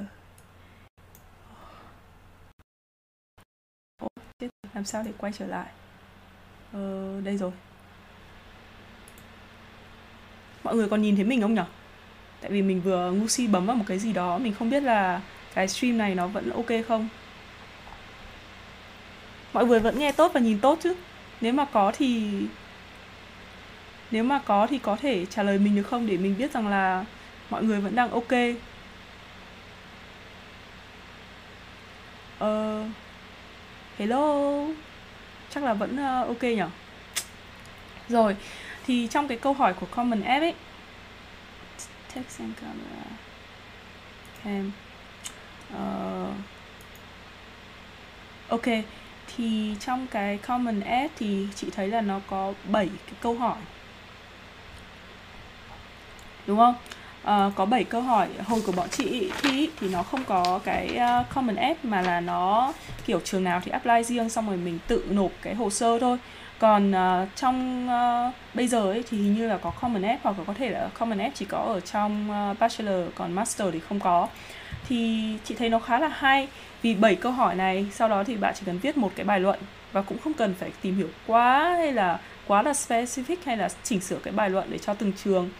Thì hôm qua sau khi nhìn đấy một đống cái câu hỏi của common app này uh, thì đây chị sẽ nêu ra một số các cái định hướng của từng câu hỏi nhé để cho các bạn uh, biết. Cái câu đầu tiên là nó hỏi về background identity và interest. Uh, nói là some students have background identity interest talent. What is meaningful that they believe? Ờ, uh, blah, blah, blah, blah, blah, if it sounds like you. Tức là cái câu này có nghĩa là một số các cái sinh viên thì họ sẽ có cái background khác nhau identity rồi khả năng uh, các cái hứng thú khác nhau. Và nếu như mà không nhắc đến cái đấy thì cái hồ sơ của bạn sẽ không hoàn chỉnh. Thì bản chất cái câu này nó sẽ hỏi là cái gì? Bản chất của nó chính là cái điều gì đặc biệt nhất ở bạn? Cái gì mà bạn muốn show cho người ta? Thì chị nghĩ đây là một trong những câu hỏi dễ nhất trong 7 cái câu mà họ đưa ra. À, tại vì nó khá là rộng và nó nó nó dễ để cho mình có thể kể tức là bất kỳ gì bất kỳ cái gì trong cái quá khứ của mình cái gì mình thích uh, cái gì mà mình uh, điểm mạnh của mình đúng không?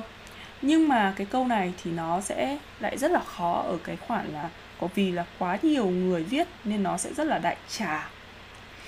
Nên uh, chị thấy đánh giá nếu như bạn chọn câu này thì nó sẽ giống như là trừ khi nhá là cuộc sống của bạn thực sự là có cái gì đấy nó rất là đặc biệt. Quá khứ của bạn nó nó rất là khác với cả mọi người. Ví dụ như là bạn lâm có chia sẻ một cái bạn được học bổng ở harvard ấy mà bạn ý nói là quá khứ của bạn ý là hình như là mẹ bạn ý là mẹ đơn thân thì phải. Xong rồi ngay từ bé thì gia đình rất là khó khăn rồi bạn ý phải uh, uh, đi làm thêm hay giúp đỡ mẹ gì đó. Nhưng mà sau đấy thì bạn ý làm các cái hoạt động này để giúp các cái người như hoàn cảnh như bạn ý hay là những cái trẻ em ở chỗ đấy. Vì chị không nhớ chính xác là cái bài luận của bạn ấy như thế nào. Các bạn có thể tham khảo kênh của bạn Lâm Phay bạn ấy có nhắc đến cái bài luận đó. Thế tức là rất là hiếm. Phải phải là gặp những cái trường hợp rất là đặc biệt hay là như chị Vi uh, người mà làm video cùng với mình cách đây hai tuần. Thì Vi thì uh, gia đình rất là nghèo phải bỏ học giữa trường vì không trả đủ học phí học một cái trường rẻ hơn thì trong trong khi học thì lại bị bệnh hiểm nghèo. Uh, đấy thế tức là đây là những cái thứ mà bạn phải có một cái gì đó thực sự là đặc biệt. Còn nếu mà không đặc biệt ý, thì rất khó để có thể nổi bật được so với cả những cái người khác. Nên cái câu này có thể nói rằng là nếu như bạn là một con người bình thường và bạn kể câu chuyện của bạn rất là hay thì nó sẽ có thể chỉ giúp bạn vào được trường thôi nhưng mà để bảo là để học bổng toàn phần thì chị nghĩ là rất khó. Tức là bản thân mình phải đặc biệt sẵn đã. Thì nếu chọn câu này thì mới có thể uh, thắng được ở cái học bổng.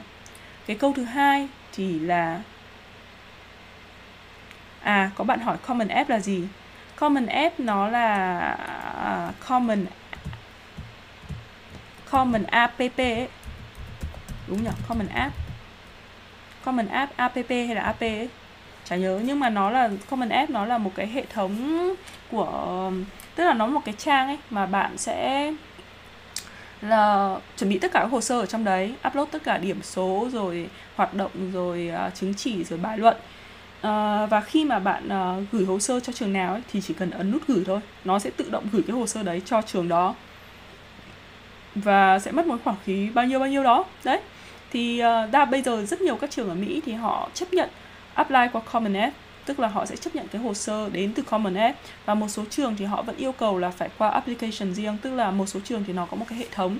Thì lúc mà apply ở Mỹ, các bạn hay là vào trong cái website của trường không? Và phần mục apply now, thì có thể là nó sẽ dẫn đến một cái cái server để bạn có thể upload các cái thông tin tài khoản của bạn, thông tin cá nhân, các cái hồ sơ, bảng điểm, transcript, bla bla bla thì Common App nó là một cái hệ thống như vậy, nhưng mà nó áp dụng chung cho tất cả các trường. Và như thế thì nó cũng sẽ có cái early decision, rồi early action.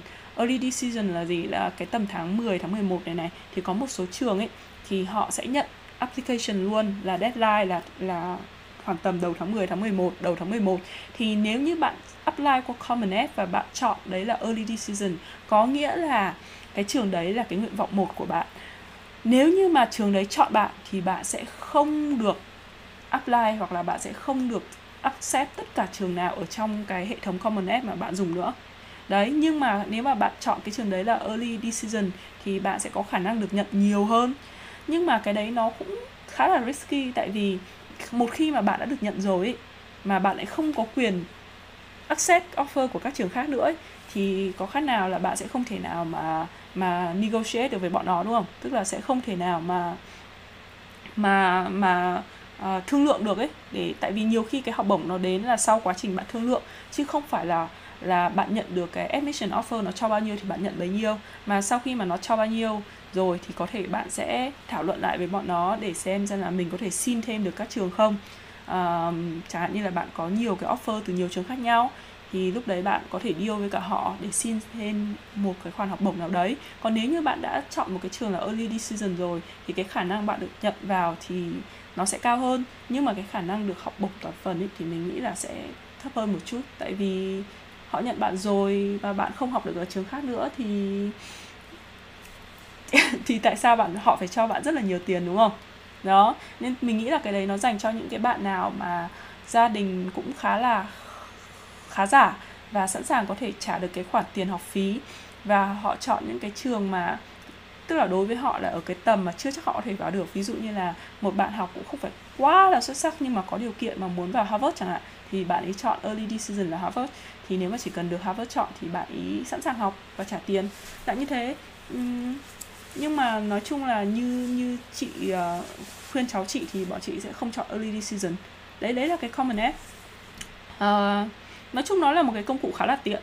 Tiếp nhé cái câu thứ hai đây là chị chỉ đi qua các cái câu của trong common app thôi nhá để nói một cái số nhận xét của chị về cái câu hỏi đó thôi.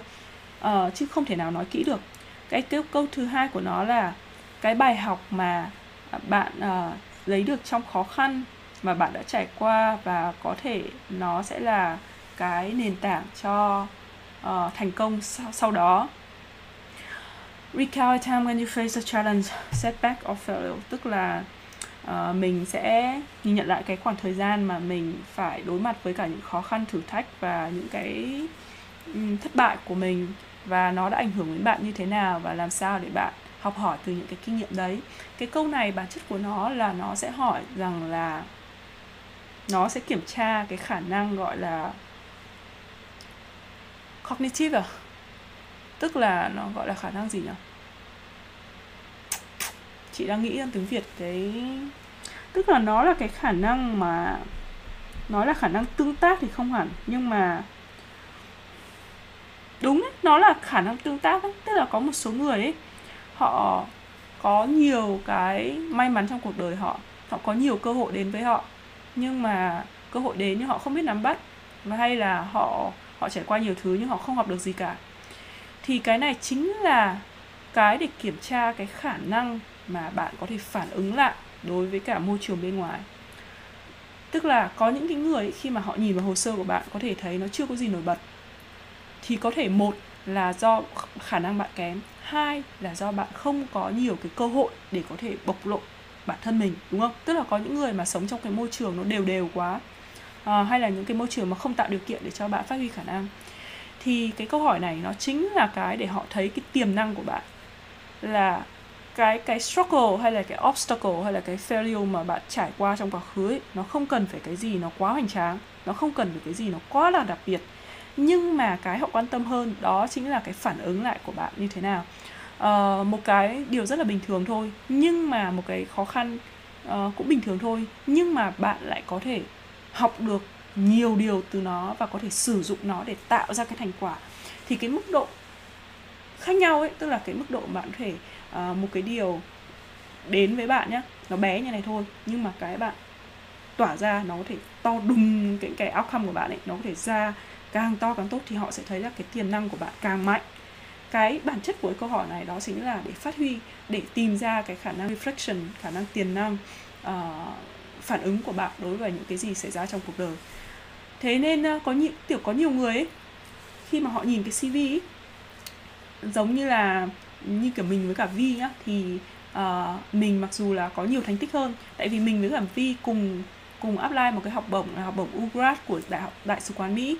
Thì lúc mà bọn mình apply ấy thì uh, mình còn không được mời phỏng vấn còn Vi thì là được nhận thẳng luôn.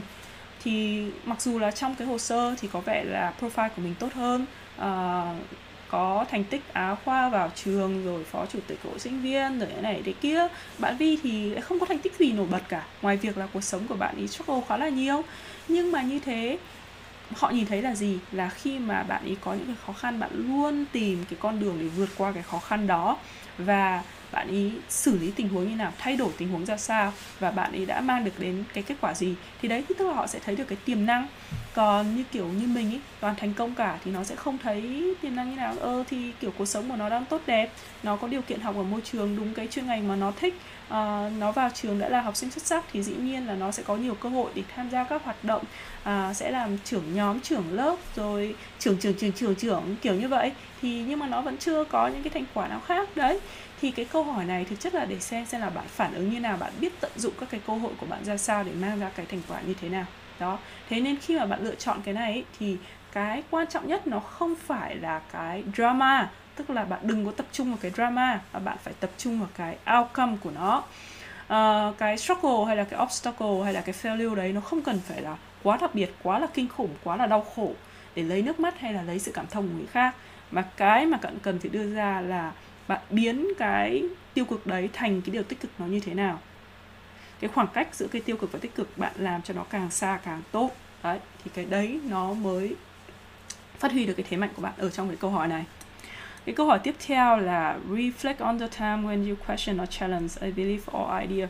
Uh, tức là hãy nói về một cái cái tư tưởng hay là một cái ý tưởng hay là một cái bất kỳ một cái gì mà bạn thấy thắc mắc hay là bạn thấy là nó không đúng và bạn muốn uh, gọi là phản bác lại ấy, thì cái câu hỏi thì và và uh, what prompt uh, what prompted your thinking rồi what was your outcome? Tức là kiểu như là bạn suy nghĩ về nó như thế nào hình thành dịch ra thế nào dịch nó hơi ngu nhưng mà đại loại là là khi mà mình phản đối một cái ý kiến nào đấy hay một ý tưởng nào đấy thì bạn suy nghĩ thế nào và và từ cái tư duy đấy bạn hành động ra sao kiểu như vậy.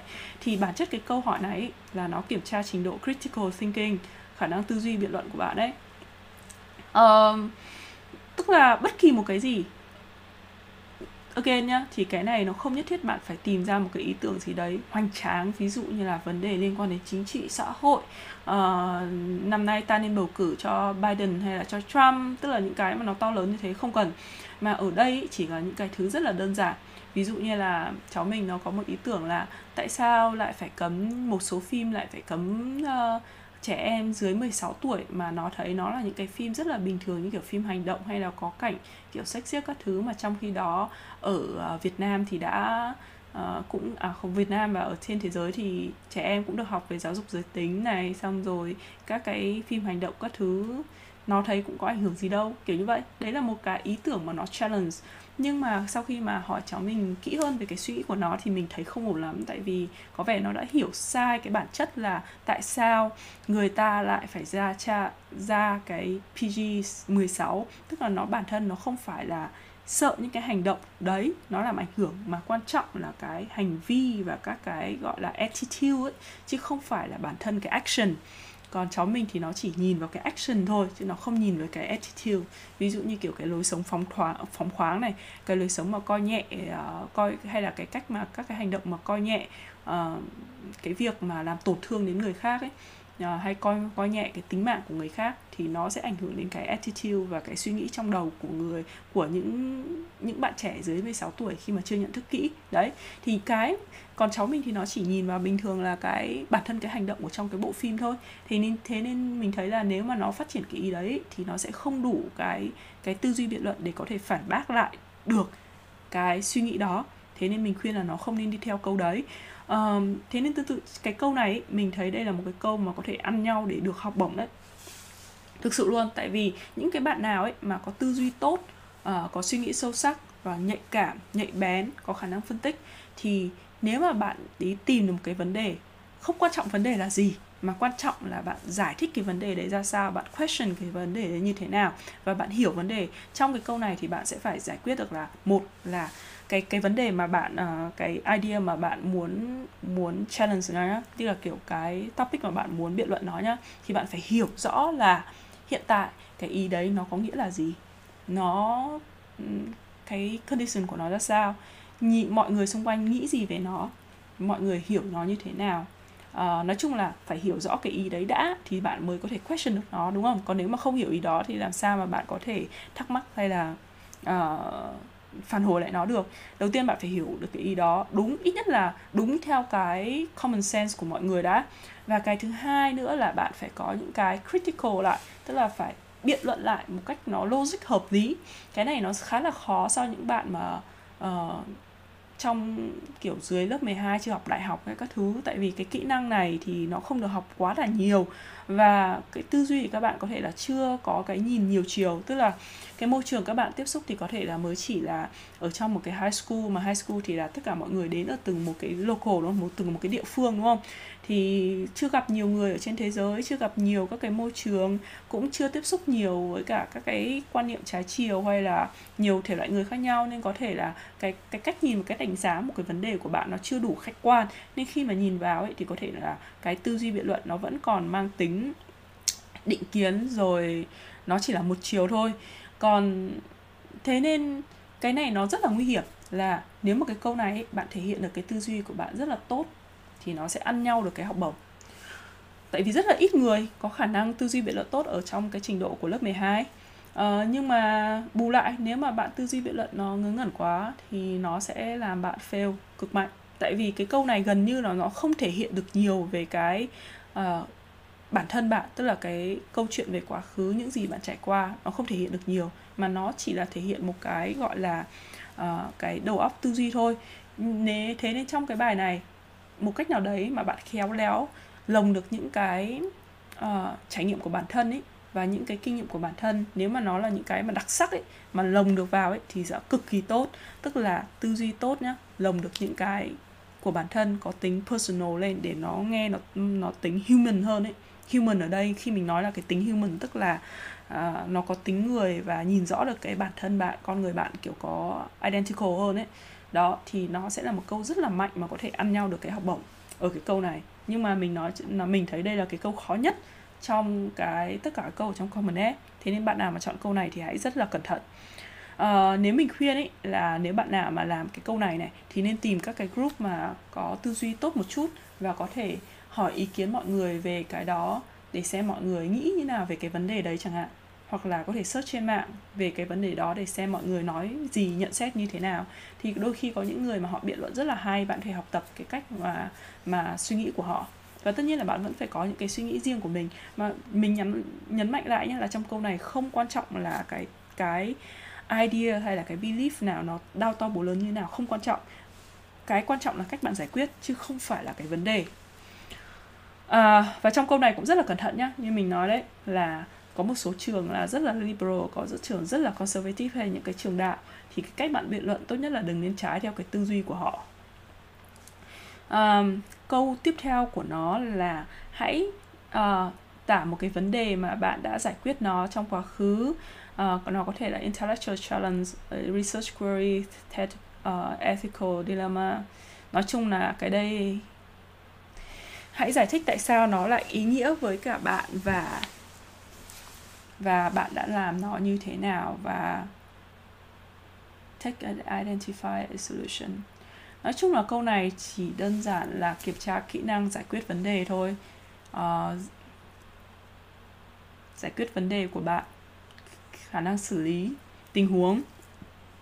Câu này mình nghĩ là nó dễ hơn nhiều so với cái câu trước đây cái cái câu trước đó về cái việc là challenge cái belief.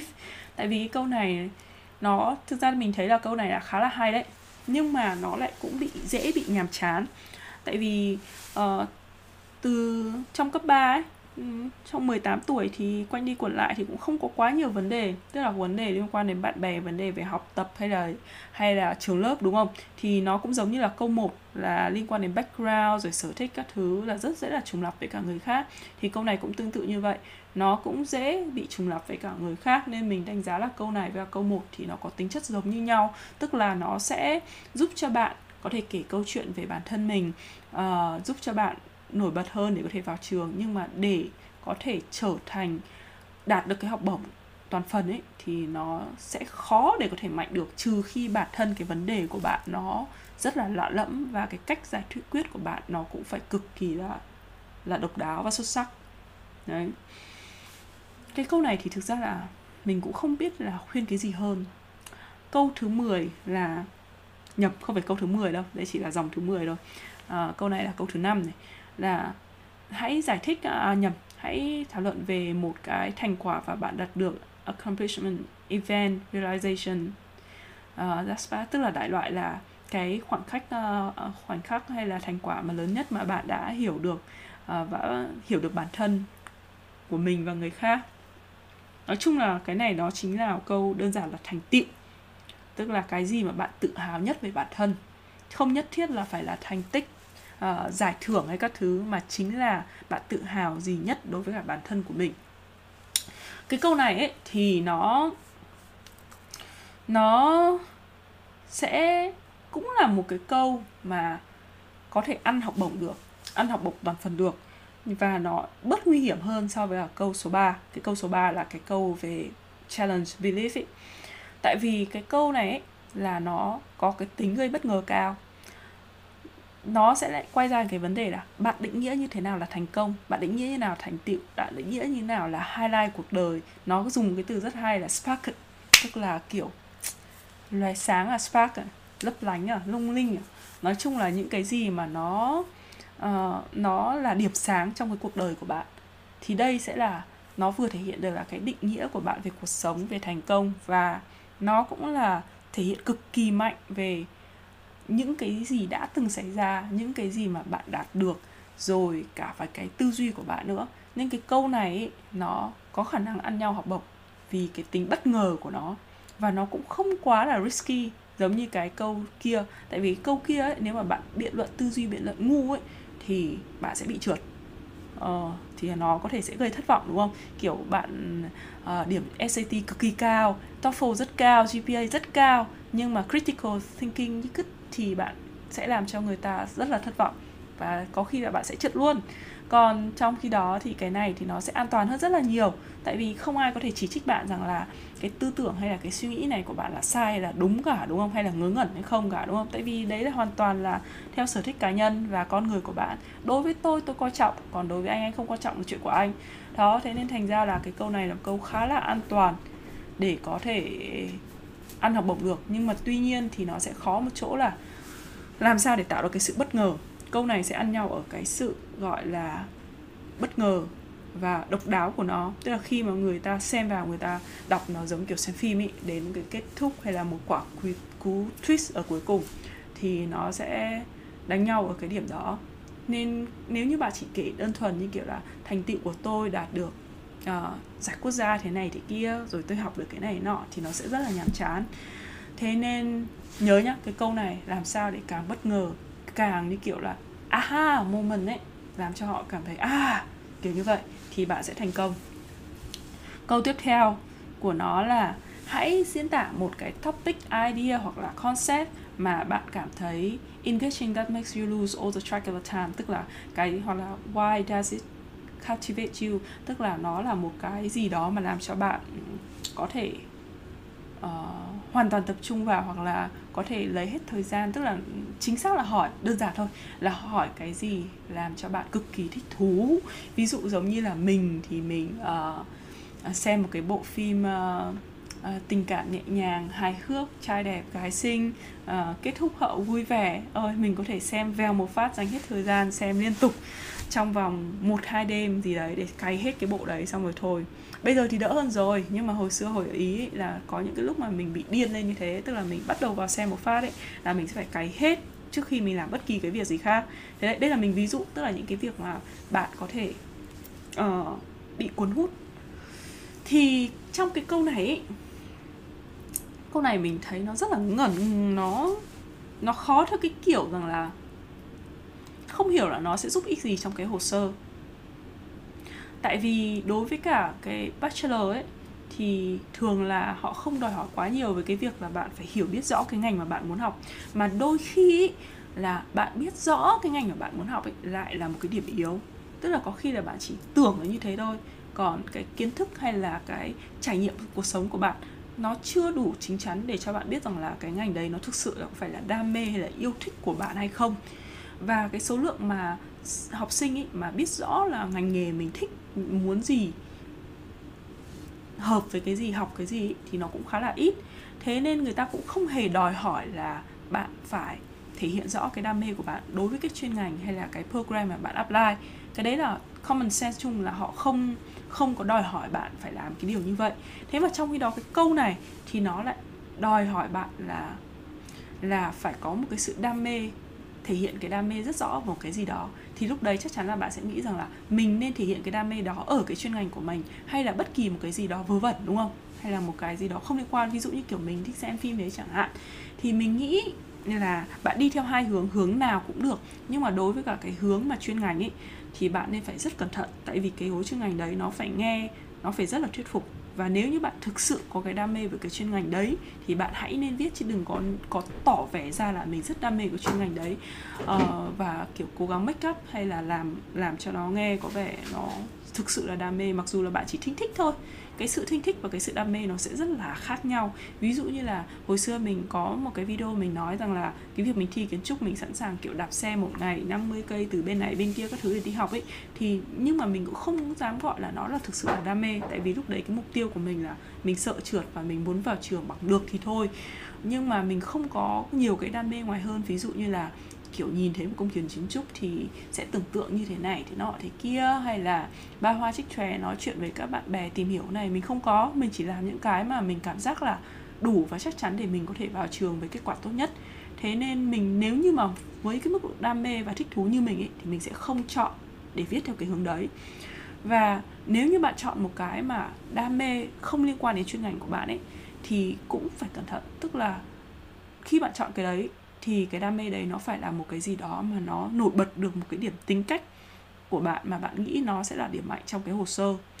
Chứ nếu như mà mình viết là cái việc mình đam mê phim nhật hay là phim ngôn tình tình cảm mà có thể ngồi bỏ ra xem mấy đêm như thế, nó sẽ không có giá trị gì hết trong cái việc mình apply, đúng không? Hay là nổi bật tính cách của mình là gì? Tính cách là gì? Trì hoãn à? Kiểu đang có việc làm nhưng mà sẵn sàng trì hoãn tất cả mọi thứ để tham gia một để xem một cái thứ vô bổ chỉ để giải trí à?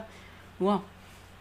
Thế nên uh, cái câu này mình thấy nó khá là cái khó trong cái việc mà để apply nhưng mà bảo là để nó có thể hay và giúp để đạt được học bổng không thì nó sẽ không mạnh bằng hai cái câu trước đấy.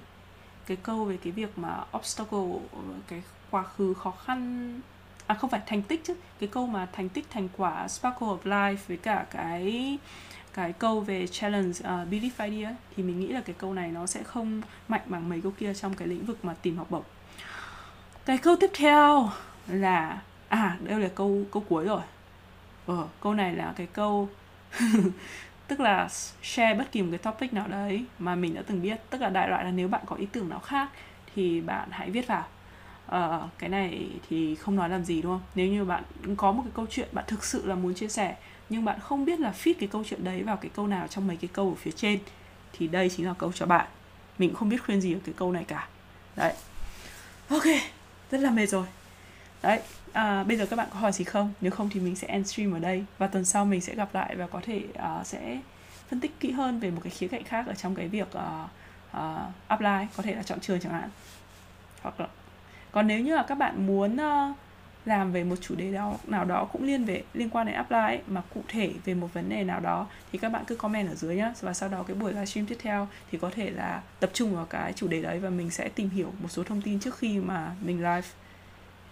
À, thôi thế thôi nhở bây giờ muộn rồi. Vậy thế nhá. Bye bye. Hẹn gặp lại các bạn